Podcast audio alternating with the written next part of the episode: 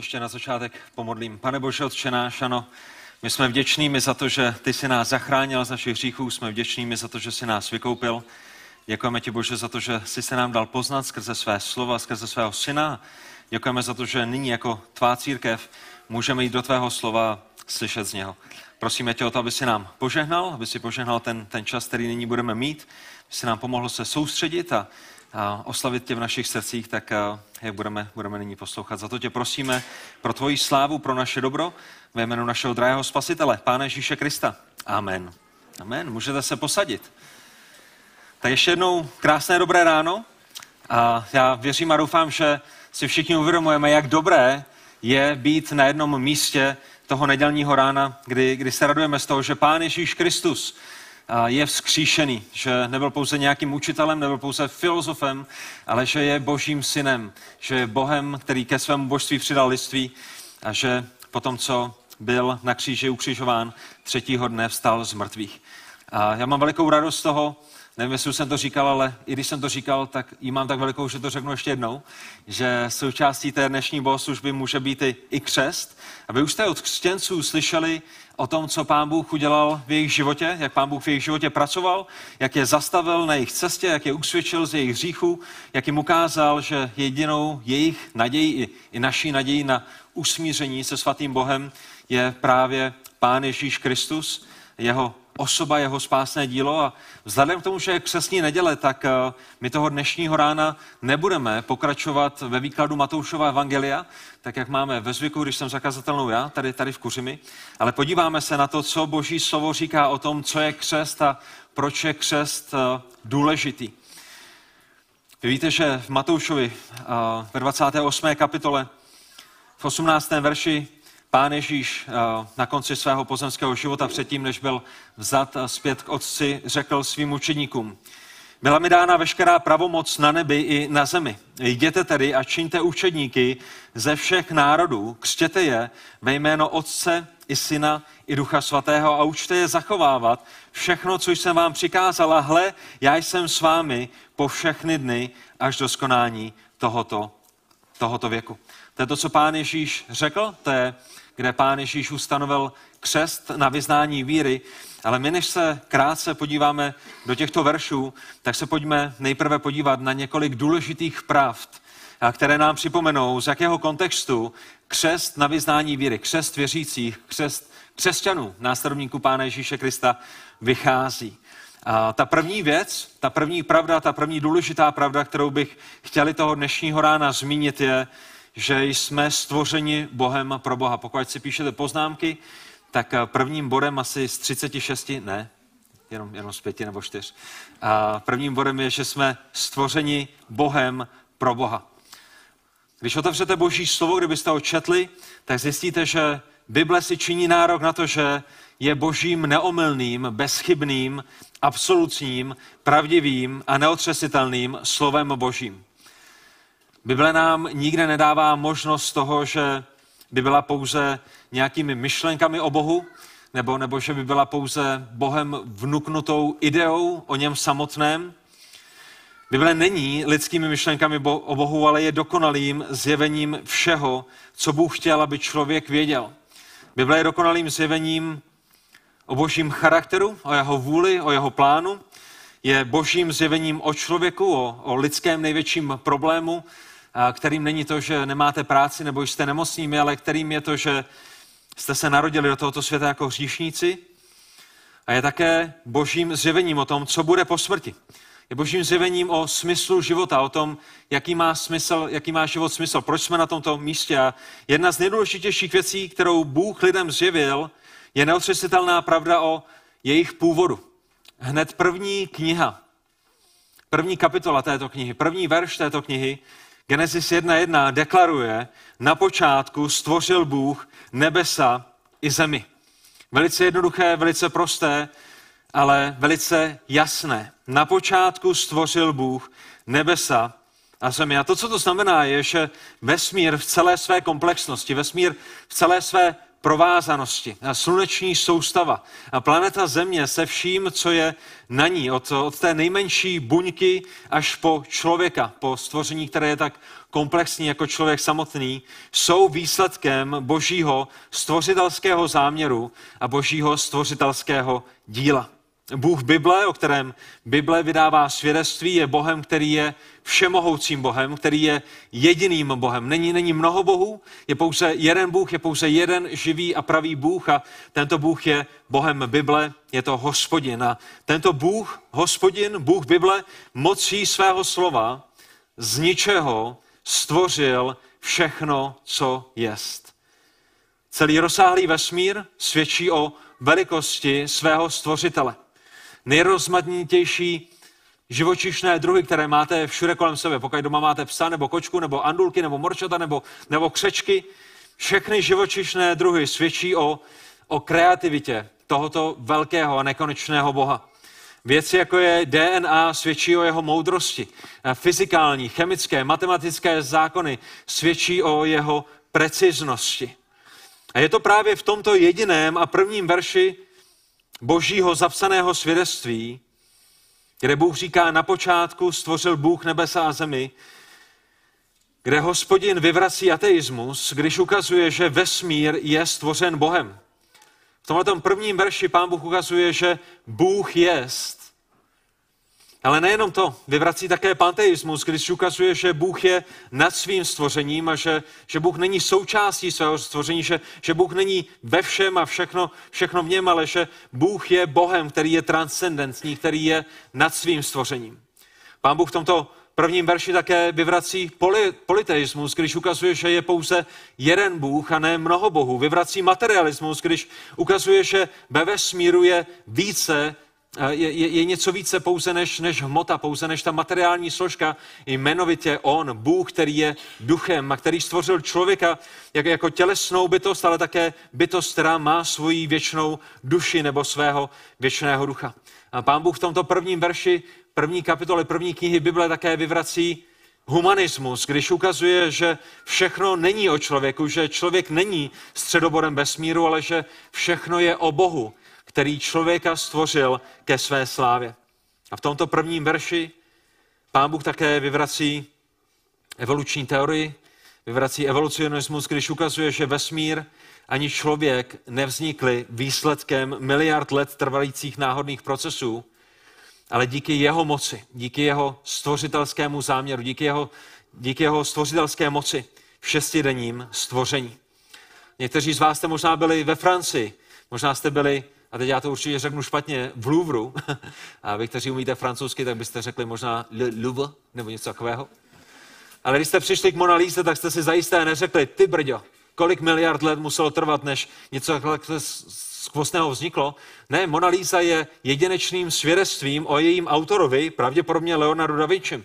A pokud jste někdy byli u mramorové, ne žulové, ale mramorové sochy Davida, tak jste si pravděpodobně neřekli, ty brdě, jak dlouho tenhle ten kus šutru musel někde ležet, než, než, než vítr a voda ho omily do, do, do poroby, která opravdu velice skvostně připomíná, připomíná člověka. Uh, ne, ne, ten, ten samotný kus uh, mramoru, který je otesán, je svědectvím o tom, o jeho autorovi. A my víme, že jeho autorem je Michelangelo.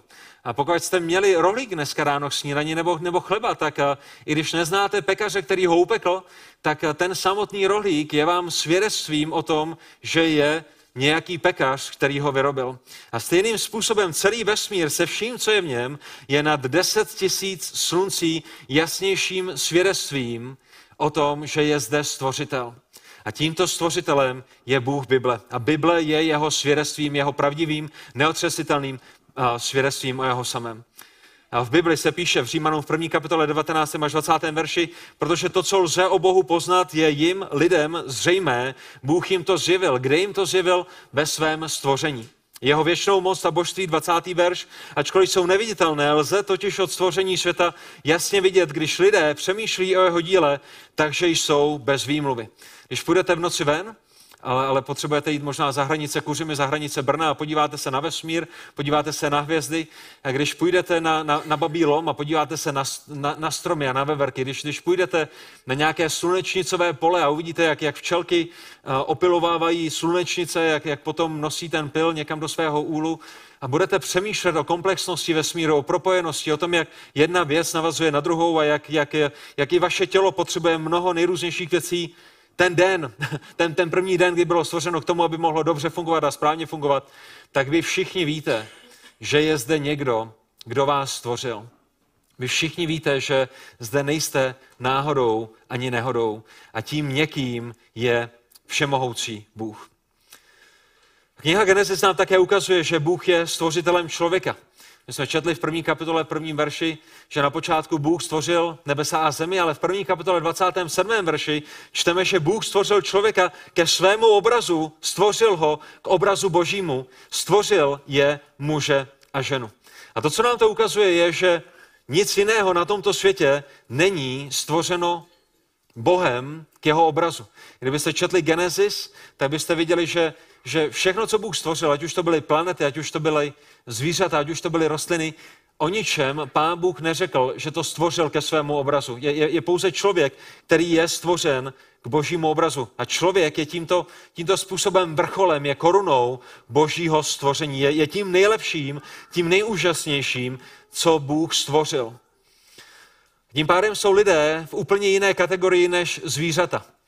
A vy jste si toho možná všimli, určitě jste si toho všimli, a že, že vy jako člověk fungujete jinak než zvíře.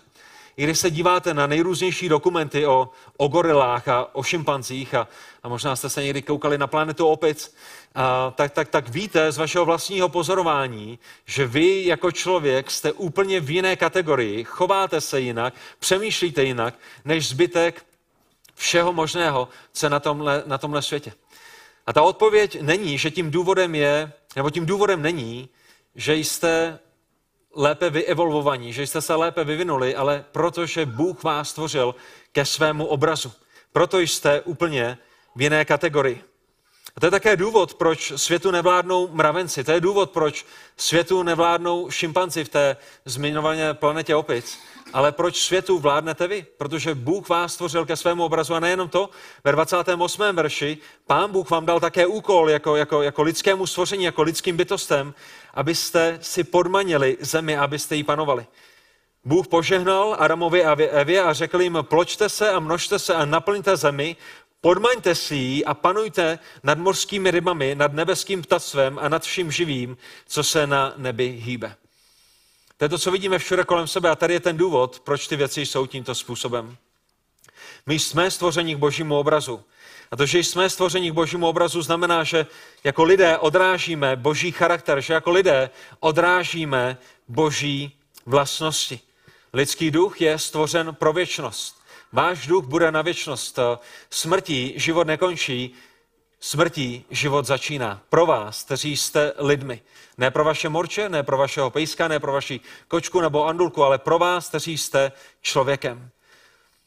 Ten další způsob, jak člověk odráží boží charakter, je tím, že člověk je racionální, že má schopnost úsudku, že, že má soudnost, že, že tvoří a staví a, a buduje a i v tom odráží boží charakter.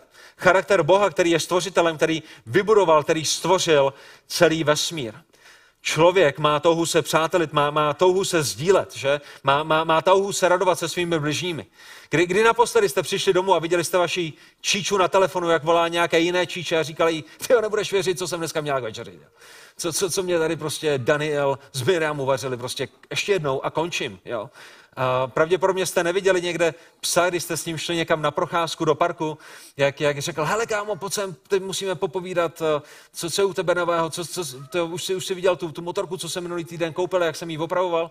Ne, ne, ne, psy a kočky a zvířata fungují na základě instinktu, ale, ale člověk je racionální, člověk má schopnost úsudku, člověk má soudnost, člověk může tvořit, člověk se může přátelit a sdílet a radovat a, a, a dělat nejrůznější věci, ne kvůli tomu, že je lépe vyvinutým, ale kvůli tomu, že je stvořen k božímu obrazu. A pán Bůh je, je Bohem, který je jediným Bohem, není více Bohů než, než, než Bůh, ale Boží slovo nám ukazuje, že tento jeden jediný Bůh věčně existuje ve třech osobách. Je to Otec, je to Syn, je to Duch Svatý a tito tři jsou jediným Bohem a, a každý z nich je plně Bohem a, a přesto jsou uh, různými osobami. My, my to nejsme schopni pochopit, my, my tomu nejsme schopni porozumět, ale, ale to je boží svědectví o něm samotném. To je, kým Bůh je. Bůh Otec je, je pravdivě Bohem, Bůh Syn je pravdivě Bohem, Bůh Duch Svatý je pravdivě Bohem a tito tři jsou jediný Bůh a, a mají dokonalý vztah a nic před sebou neskrývají a my odrážíme tento vztah tím, že máme touhu po dalších vztazích. Člověk, ne zvířata, je stvořen božímu obrazu, což také znamená, že je to pouze člověk, který může mít jedinečný vztah se svým Bohem. Kdybyste četli knihu Genesis, tak byste zjistili, že Bůh stvořil člověka dokonale, že? Stvořil Adama a Evu a stvořil je bez hříchu. A svět, který stvořil, byl světem, ve kterém nebyl, nebyl hřích, ve kterém nebyla nemoc, ve kterém nebylo utrpení, ve kterém nebyla smrt. A Bůh také dal člověku svědomí. A to svědomí, které vy máte i toho dnešního rána, je také součástí božího obrazu. A kdykoliv vás svědomí usvědčuje z vašich hříchů, kdykoliv vás svědomí pozbuzuje, když jste udělali něco bohulibého, i to vyjadřuje svědectví o tom, nebo i to je svědectvím o tom, že jste stvořeni k božímu obrazu. A připomíná vám, že jste jeho obrazem. Tyhle ty věci u psa nebo u kočky nebo u nějakého jiného zvířete nikdy neuvidíte, že? Když, eh, když tygr někde v Africe uh, sežere jídlo, které si jiný tygr schoval někde a ukradne mu ho a sežere mu ho a, a myslí jenom na sebe. Pravděpodobně z toho nikdy neviděli, že, že by přišel za tím druhým tygrem nebo lvem a, a omluvil se mu, že je mi to líto, promiň, že jsem tě zranil a hele, chtěl bych, aby náš vztah byl zase v pořádku, aby jsme mohli spolu tamhle běhat a, a jet na dovolenou. To se, to se nikdy nestane, protože ne, nemá soudnost. A nemá, nemá, nemá svědomí, nemá, nemá Bohem daný zákon, který je vryt do jeho srdce. A neuvidíte zvířata, jak staví domy, neuvidíte zvířata, jak, jak čtou Bibli a neuvidíte zvířata, jak se modlí ke svému stvořiteli. Proč? Protože jsou v jiné kategorii. A tak člověk není pouze stvořen Bohem, ale je také stvořen pro Boha.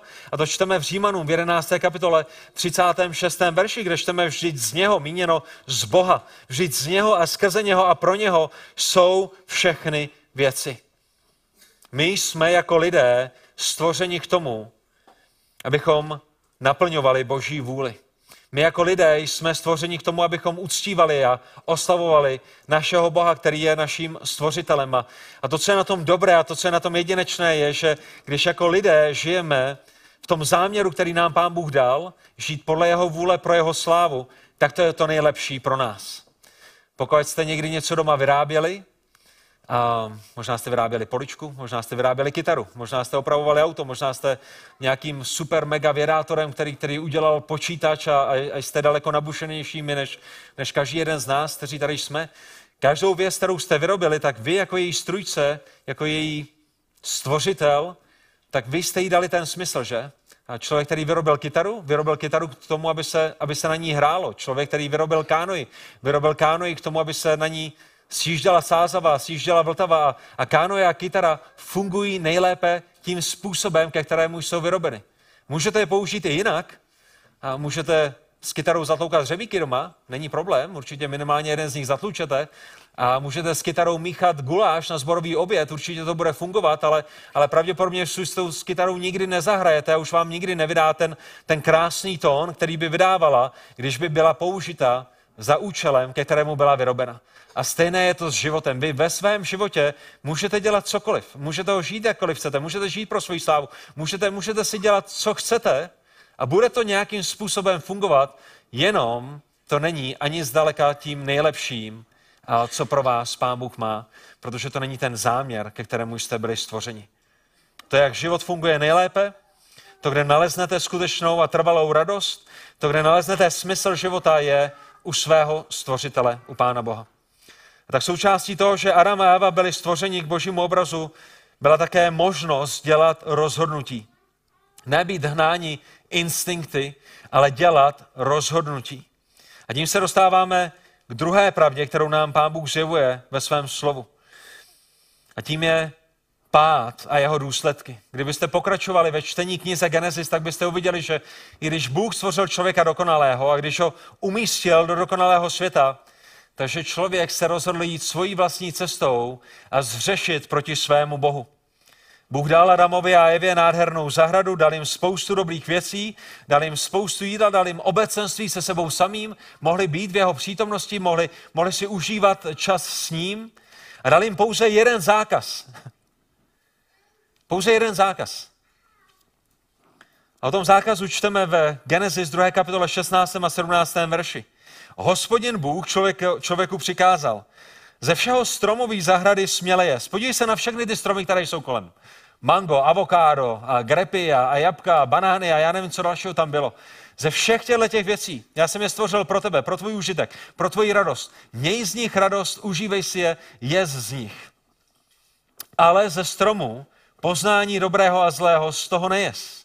Neboť v den, kdyby si z něho jedl, jistě zemřeš. A otázka, kterou to sebou přineslo, ta otázka, kterou to sebou přineslo, byla, jestli Adam a Eva budou důvěřovat Bohu, který je stvořil. Jestli se podřídí jeho dobré vůli, jestli ho nechají být králem nad jejich životem a budou mu dověřovat, že on ví, jak jejich život funguje nejlépe. Jestli budou spokojeně spočívat a v jeho vůli a v jeho přítomnosti, jestli, jestli si budou cenit svého Boha nade vše ostatní, nebo jestli budou chtít být svými vlastními, pá, svými vlastními pány, jestli budou chtít žít podle své vlastní vůle. A odpověď nacházíme v Genesis ve třetí kapitole šestém verši.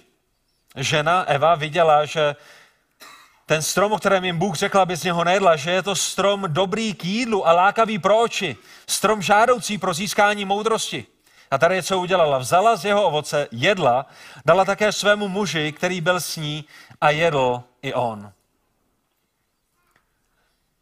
Co se zde stalo? To, co se zde stalo, je, že si udělali věci po svém. Šli proti božímu nařízení. A to je definice hříchu. Boží slovo nám říká v 1. Janově ve 3. kapitole 4. verši, že hřích je své vole. Když, když jdete proti božím nařízením, když jdete proti nařízením vašich autorit, žijete na základě své vůle, potom, potom řešíte.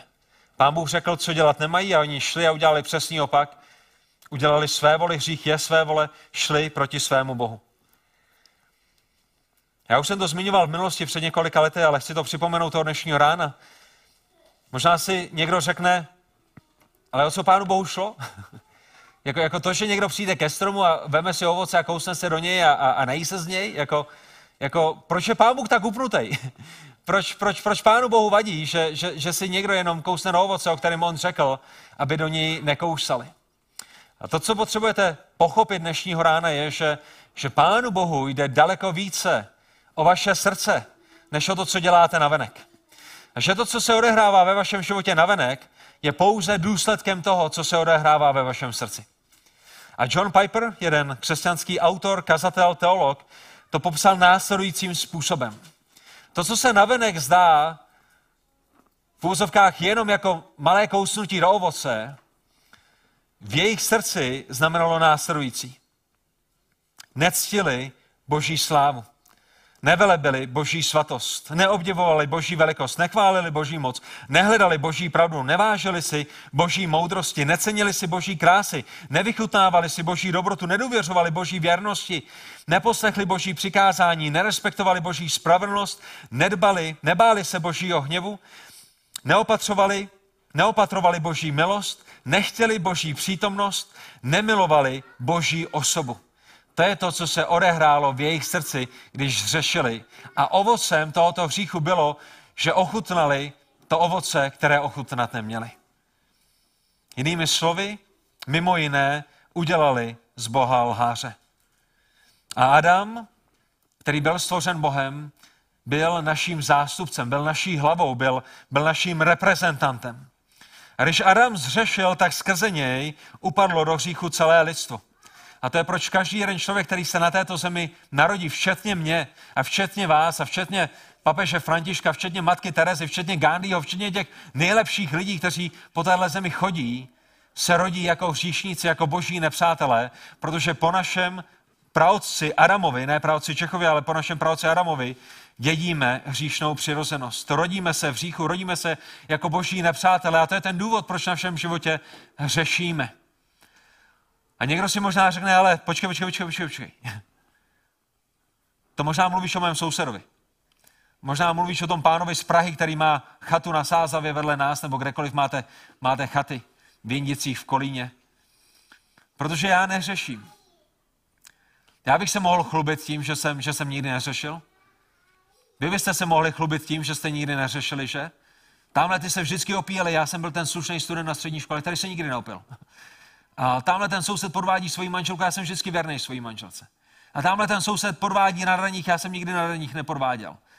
Kazateli, co chceš říct tím, že, že já jsem hříšník a že já řeším, já se starám o svoje děti, já nepodvádím svoji ženu, já nepiju, neopijím se a, a, a nedělám žádné tyhle, ty, tyhle ty špatné věci, ale, ale vy si potřebujete uvědomit, že boží slovo mluví o tom, že nejde pouze o to, co děláte, ale s jakým motivem to děláte. A vy můžete být tou nejlepší matkou a tím nejlepším otcem a tím nejlepším kamarádem na tomhle světě a i v těch nejlepších věcech, které budete dělat, řešit, protože je neděláte k boží slávě ale děláte je s nějakým jiným motivem a i to samo o sobě je hříchem.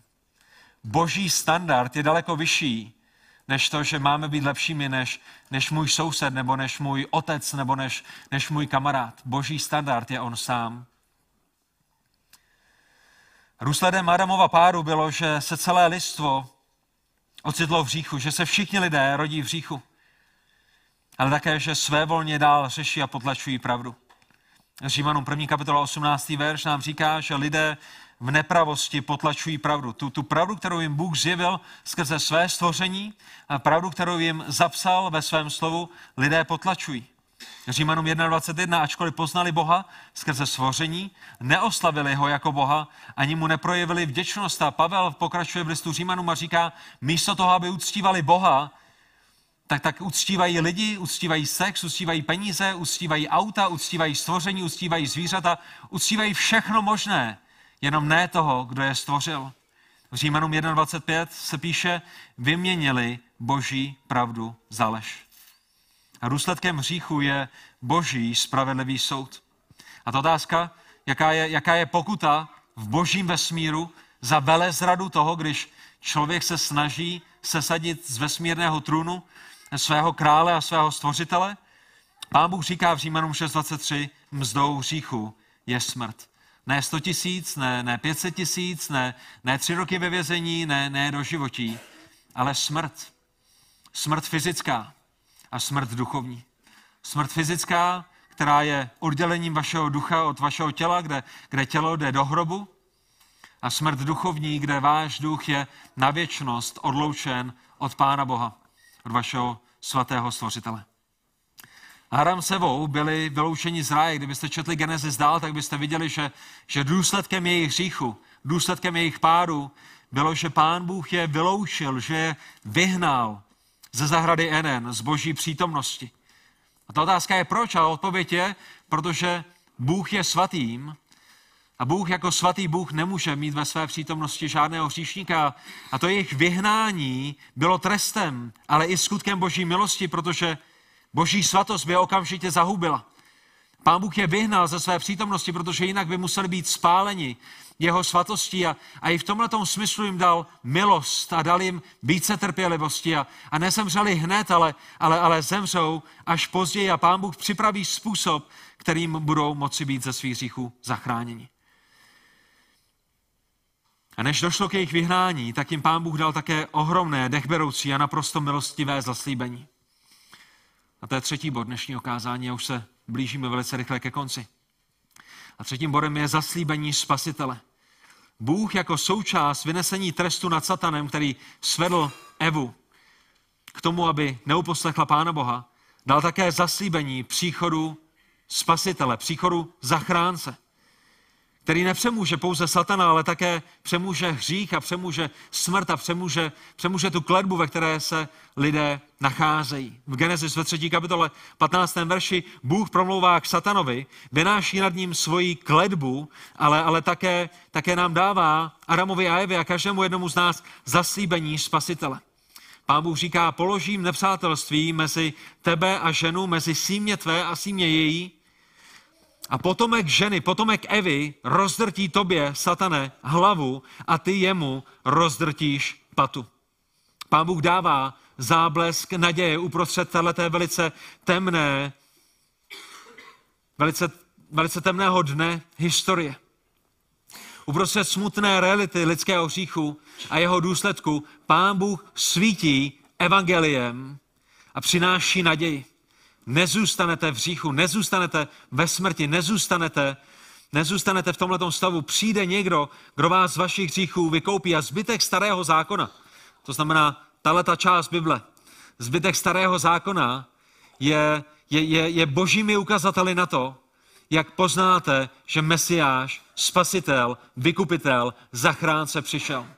Pán Bůh chce, aby celé lidstvo, aby každý jeden člověk neotřesitelně věděli, že spasitel přišel a proto nám dává nejrůznější směrovky, nejrůznější cerule, které všechny směřují na tohoto přicházejícího zachránce, kterým není nikdo jiný než sám Bůh. Proč Bůh? Protože králové ani soudcové, ani ti nejlepší lidé nemají schopnost zachránit sami sebe ze svých hříchů, na to, že aby zachránili někoho jiného, protože jsou sami hříšnými. Že? Když se, když se vyválíte v blátě a budete od hlavy k patě pokrytými blátem a budete mít bláto v kapsách a budete mít bláto v saku a budete mít bláto v ponožkách a, a bláto ve vlasech, tak nemůžete přijít za někým jiným, kdo je stejně zablácený jako vy a říct mu, já ti pomůžu tě očistit, že? Protože těmi svými zablácenými rukami, když se budete čistit, budete jenom pořád zablácenými a když začnete čistit někoho jiného, tak, tak oni pořád budou zablácenými. My potřebujeme někoho, kdo je jako my, ale kdo není jedním z nás. A tím je Bůh. A Bůh přišel v Pánu Ježíši Kristu a celý starý zákon je směrovkami, které, které, které, které Pán Bůh nasměroval na to, abychom neminuli příchod našeho zachránce a spasitele, Pána Ježíše Krista. Tady je několik proroctví ze starého zákona, které byly Bohem dány stovky let před narozením Pána Ježíše Krista a které se všechny naplnily v Ježíši Kristu. Mesiáš se měl narodit v Betlémě, Ježíš se narodil v Betlémě. Mesiáš se měl narodit do linie krále Davida, Ježíš se narodil do linie krále Davida.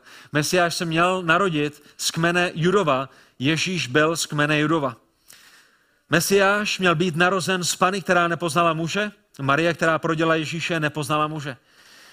Jeho narození mělo provázet nářek nad zabitými dětmi. Herodes zabil děti do dvou let, když zjistil, že Ježíš je narozen. Bylo předpovězeno, že Mesiáš bude vyhnán do Egypta, že přijde z Egypta zpět do Izraele, to je to, co se stalo s pánem Ježíšem, že bude s božským spasitelem, že zázračně uzdraví nemocné, že vrátí zrak slepým, že způsobí, aby chromí chodili, aby hluší slyšeli, aby mrtví byli vzkříšeni. Že dokonale naplní boží zákon, že přijde v pokoře a že vyjede do Jeruzaléma na oslátku. Že bude odmítnut náboženskými představiteli, že bude zrazen svým blízkým učedníkem, že bude prodán za 30 stříbrných, že proti němu povstanou křiví svědci, že jako beránek vedený na porážku, neotevře ústa, když bude falešně obvinován. Že bude trpícím spasitelem, že o jeho oděv budou vrhat los, že bude skrušen, že mu bude proboden bok, že bude přibyt na dřevo kříže, že mu budou probodeny ruce a nohy. A toto proroctví bylo vynešeno stovky let předtím, než římané přišli uh, s křižováním lidí že mu v celém tomto procesu nebude zlomena jediná kost, že se mu budou vysmívat a nadávat a že jim budou opovrhovat, že zemře po boku hříšníku. A vy víte, že pán Ježíš byl na prostředním kříži a po jeho levici a pravici byli, byli hříšníci, že bude dán do nepoužitého hrobu, že bude prosit za ty, kteří ho ukřižovali, že bude třetího dne slavně vzkříšen z mrtvých a že Bůh skrze něj dokonale usmíří svůj lid se sebou samým. To je jenom několik proroctví, které byly naplněny, naplněno na Pánu Ježíši Kristu. A těchto proroctví byste ve starém zákoně stovky let předtím, než Pán Ježíš přišel, našli více než 300. Není pochyby o tom, kdo je božím mesiášem, není pochyby o tom, kdo je božím spasitelem. A tady je ta zajímavá věc. Šance, že by se pouze osm mesiánských proroctví naplnilo v jednom člověku, a my tady dnes nemáme bratra Sergeje, který je naším vrchním matematikem, je 10 na 17. Nějací lidi na nějaké ne- nekřesťanské univerzitě si dali tu práci, že nějakým způsobem spočítali, jaká by byla šance, kdyby jsme vzali osm proroctví starozákonních a ta by se měla naplnit na, na jednom člověku, v jednom člověku. A došli k tomu, že ta šance je 10 na 17, to je, myslím si, 10 a 17 nul zatím. A na Pánu Ježíši Kristu se naplnilo více než 300 starozákonních proroctví. A pokud si nedokážete představit, co je šance 10 na 17, tak je to zhruba následující. Je to jako kdybyste vzali 8 českých republik, potom vzali spoustu 20 korun a těch 8 českých republik pokryli do půl metra 20 korunami. Jednu z těch 20 korun označili červeně, kamkoliv ji hodili, a potom vzali tady Sydneyho, nebo, nebo, nebo Gracie, nebo, nebo, nebo Nikshu, nebo kohokoliv dalšího. Vrtulníkem je někde vysadili, zavázali jim oči a řekli, máte jednu jedinou šanci. Můžete jít kam chcete, můžete jít jak daleko chcete, můžete kopat jak hluboko chcete. Máte tady 8 českých republik pokrytý 20 korunami do půl metru. Můžete se v tom hrabat jak dlouho chcete, se zavřenýma očima. Ale máte pouze jednu šanci na poprvé vybrat tu 20 korunu, která je označena. To je to, co znamená šance 10 na 17. A pán Ježíš nenaplnil pouze 8 proroctví, naplnil jich na 300. A tak pán Bůh, Bůh Otec, celému světu jasně ukázal, kdo je zaslíbeným spasitelem, tím jediným prostředníkem mezi svatým Bohem a hříšnými lidmi, který, který přináší tyto dvě znepřátelené strany dohromady aby na našem místě mohl dokonale naplnit boží zákon, aby na Golgotském kříži mohl zaplatit náš třest, naši, naši pokutu, aby na něj pro naše hříchy byl, byli boží spravedlivý hněv, aby, aby třetího dne byl vzkříšen z mrtvých. Proč? Proto, aby my jsme mohli odejít omilostnění. A proto, aby Bůh, i když nás omilostní, mohl zůstat spravedlivým Bohem, protože spravedlivý Bůh musí potrestat náš hřích Bůh není spravedlivým, pokud zamete náš hřích pod koberec, pokud přimouří oči, pokud se nechá uplatit. Ne, Bůh jako spravedlivý soudce musí potrestat naše hříchy. Ale on se rozhodl ve své lásce a ve své milosti je potrestat na sobě samém, na Pánu Ježíši Kristu, proto aby on zůstal spravedlivým a proto aby my jsme mohli odejít ospravedlnění. A Pán Ježíš ne Ježíša Marie, ne Ježíša svatý, ne, ne Ježíša a papež, ne Ježíša očistec, ne Ježíša naše dobré skutky, ne, ne Ježíša naše chození do kostela, ne, ne Ježíša a, a cokoliv dalšího. Pouze Pán Ježíš vykonal vše potřebné pro záchranu hříšníku. Falešná náboženství vždycky dávají důraz na to, že vy musíte udělat něco pro to, abyste si zasloužili spasení. Jediné pravé náboženství které je biblickým náboženstvím, které je biblickým křesťanstvím, říká, Bůh vykonal vše. Z vaší strany není nic, co byste mohli vykonat. Efeským, druhá kapitola, 8. až 9. verš, neboť jste zachráněni milostí skrze víru a ta záchrana není z vás. Je to boží dar. Není na základě skutků, aby se nikdo nechlubil. To, co jsme slyšeli, že se odehrálo v životě Zoe a v životě Sydneyho, v životě Báry, to, co se odehrálo ve vašem životě, že vás Bůh zachránil a znovu zrodil, pokud jste mu uvěřili, pokud jste činili pokání ze svých hříchů, není, není kvůli vám, není kvůli tomu, že jste lepšími než ostatní lidé, je to kvůli tomu, že Pán Bůh se nad vámi smiloval. A tady je, kde se dostáváme k poslednímu bodu dnešního kázání, a to je ta otázka toho, o čem je křest. A proč je křest důležitý a proč se křesťané nechávají křtít po celém světě. Čtvrtý bod, spasení a křest. Proč se křesťané nechávají křtít? My už jsme to četli na začátku dnešního kázání, protože je to první krok v poslušnosti jejich spasitele, Pána Ježíše Krista. Pán Ježíš, po tom, co vykonal všechno potřebné pro záchranu hříšníků, Potom, co obětoval svůj život na Golgatském kříži, potom, co Bůh Otec vylil svůj spravedlivý hněv pro vaše hříchy na svého syna. Potom, co byl vložen do hrobu a potom, co třetího dne, nedělního rána, slavně vstal z mrtvých, předtím, než byl vzat zpět do své nebeské slávy, dal svým učedníkům jasný příkaz. Jděte a čiňte učedníky ze všech národů, Křtěte ve jméno Otce i Syna i Ducha Svatého a učte je zachovávat všechno, co jsem vám přikázal. A hle, já jsem s vámi po všechny dny až do skonání tohoto věku. A tak i křest není něčím, co lidé dělají pro své spasení, ale, ale co dělají na základě svého spasení. Boží slovo nikde neučí a nikde neříká, že křest by byl něčím, co máte udělat proto, abyste byli spasenými. Křest je něčím, co děláte proto, že jste byli spasenými. Kniha skutků, pátá kniha Nového zákona, nám velice jasně ukazuje, že, že ta posloupnost je vždycky následující. Lidé napřed slyšeli evangelium Ježíše Krista, evangelium o tom, že jsou stvořeni svatým Bohem, že jsou velkými říšníky a že, že, že, že potřebují být usmířeni s Bohem a, a jediná šance na usmíření je skrze Pána Ježíše Krista. Slyšeli evangelium, uvěřili z boží milosti té, té dobré zprávě, prosili Boha o odpuštění a vložili svoji důvěru uh, se svojí záchranou pouze jedině v Pána Ježíše Krista. A teprve potom na vyznání byli pokřtěni. Ne pro svou záchranu, ale, ale protože již Bůh zachránil, aby, aby navenek ukázali, co Bůh udělal vevnitř. Byli, byli pokřtěni. Byli pokřtěni, protože byli spaseni.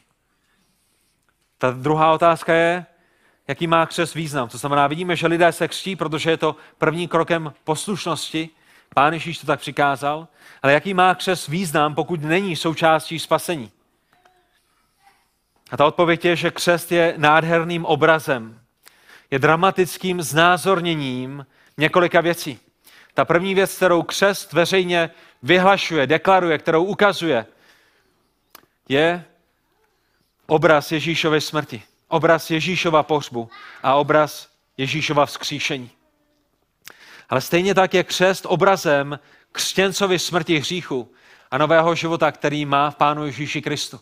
To, co křest ponořením na vyznání víry, který uvidíme za malou chvíli u srpku, vyjadřuje je, že, že jsme s Kristem zemřeli, že jsme s Kristem byli vloženi do hrobu. Ale že tam nezůstáváme, ale že jsme s Kristem také skříšeni k novému životu. Že skrze Kristovu krev a skrze Kristovu smrt, zástupnou smrt, jsou naše hříchy smyty. Naše hříchy nejsou smyty vodou v srpku nebo, nebo jakoukoliv jinou vodou, ale, ale zástupnou obědí Pána Ježíše Krista, ale, ale křes je toho pouze obrazem. Naše hříchy jsou smrty Kristovou zástupnou uh, smrtí a Kristovou zástupnou obětí a jsme skříšeni k novému životu. To staré pominulo, to staré zůstává v hrobě a je zde nový člověk. Je zde nový člověk, který z boží milosti nechce nadále žít pro sebe a pro svoji slávu.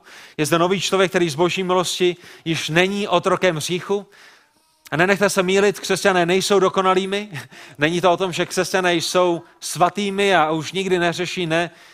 Nás to mrzí, že řešíme, nás to bolí, že řešíme, nám, nám je líto, že řešíme, ale, ale to, co je jedinečné, je, že jako křesťané již nemusíme řešit. Že již nejsme otroky hříchu, že z boží milosti můžeme žít více a více pro něho. Že z boží milosti již nejsme neposlušnými zbouřenci. Křest je také vnějším znázorněním toho, co Bůh udělal s člověkem uvnitř.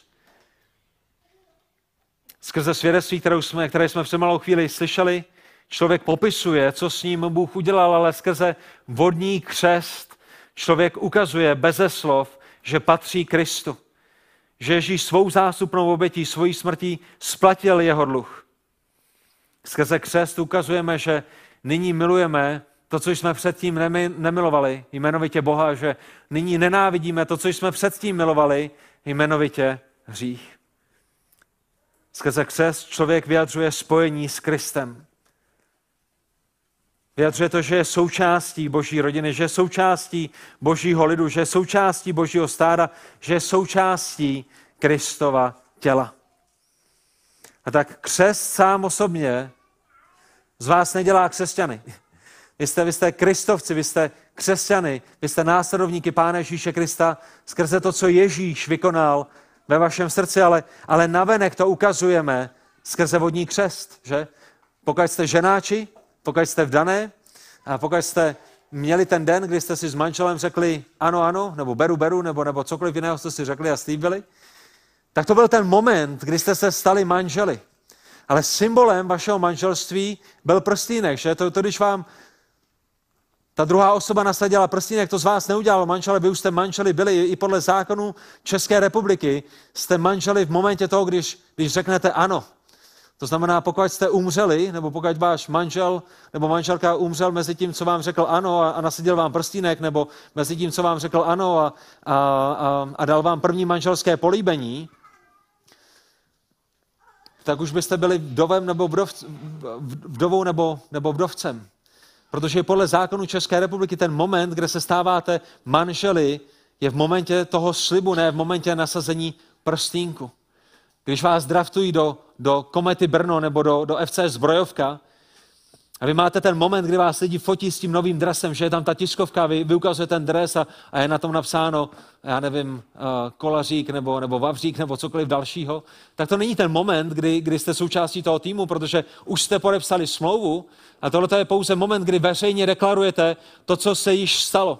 A stejné je to se křtem. Křest veřejně ukazuje a deklaruje to, co Pán Bůh s námi udělal uvnitř. Je pouze obrazem spojení s Kristem. Ne to, že se skrze křest nyní stáváme křesťany. To je to, co křest znamená. To je to, co křest vyjadřuje. A moje pozbuzení pro každého jednoho z vás by bylo, pokud patříte Pánu Ježíši Kristu a nebyli jste pokřtěnými, potřebujete být pokřtěnými. Protože to je ta první věc, kterou Pán Ježíš přikázal svým následovníkům. Pán Ježíš řekl svým učedníkům, jděte tedy a čiňte učedníky ze všech národů. A těm, kteřím zvěstujete evangelium, těm, kteří uvěří evangelium, to jsou ti, kteří jsou mými učedníky. Ty křtěte ve jménu Otce i Syna i Ducha Svatého.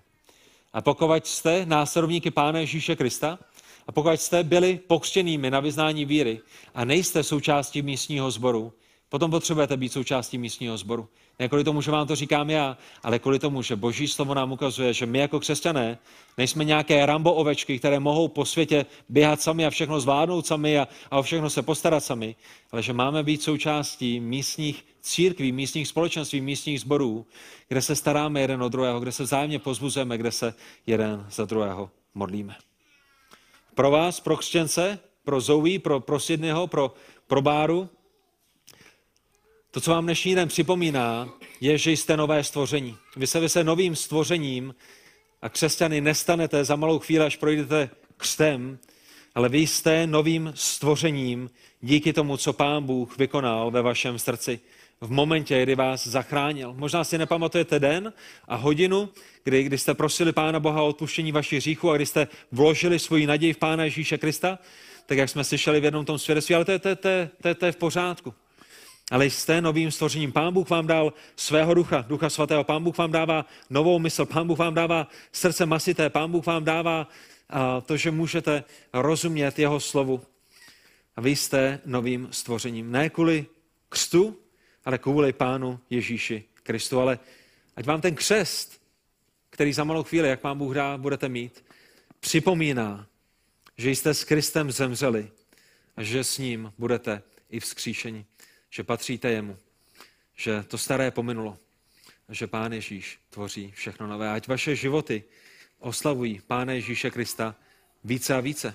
V tom, jak se podřizujete svým rodičům, jak následujete své rodiče, jak je, jak je posloucháte, jak se podřizujete svým autoritám, jak se podřizujete Pánu Bohu v tom, co vám říká ve svém slovu a v tom, jak z jeho milosti a z jeho síly více a více žijete životy, které, které nejenom říkají, jsem křesťan, které nejenom, říkají, Pán Bůh nenávidí hřích, ale které taky odrážejí to, že, že toužíme po boží svatosti a že, že když hřešíme, že je nám to líto a, a prosíme o odpuštění, proto aby Boží jméno nebylo haněno.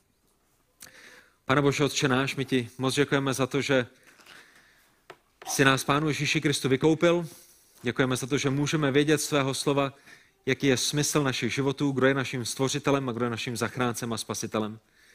Bože, děkujeme za ten jedinečný symbol křtu, kterému budeme i dnes moci svědčit. Děkujeme za to, že i ve křtu vidíme, že jsme společně s tebou zemřeli, že jsme sjednoceni s tebou ve tvé smrti, ale také ve tvém skříšení, pane Ježíši. Děkujeme, Bože, za to, že ty jsi připravil plán záchrany který není závislý na nás, ale který je závislý na tobě. Kdyby byl závislý na nás, nikdo z nás by nebyl zachráněn, protože jsme všichni hříšníky, kteří nejsme schopni naplnit tvůj zákon. Bože, děkujeme za to, že k sobě přivádíš nové lidi, že se jim dáváš poznávat. A Bože, prosíme tě o to, aby si tak uh, skrze jejich svědectví uh, oslovoval další lidi, kteří jsou v jejich okolí. A Bože, děkujeme moc i za, za lidi, kteří svědčili s evangeliem nám, kteří, kteří kázali evangelium nám. Bože, pomáhej nám být světlem a solí v tomto světě. Děkujeme moc za dnešní den, děkujeme moc za, za tu slavnost křtu, kterou budeme moci za chvíli mít. A děkujeme moci za to, že tě můžeme oslavovat společně písněmi, můžeme se k tobě modlit, můžeme mít památku večeře páně a tak tě prosíme o to, aby i skrze tyto věci si nám toho dnešního rána požehnal. Amen.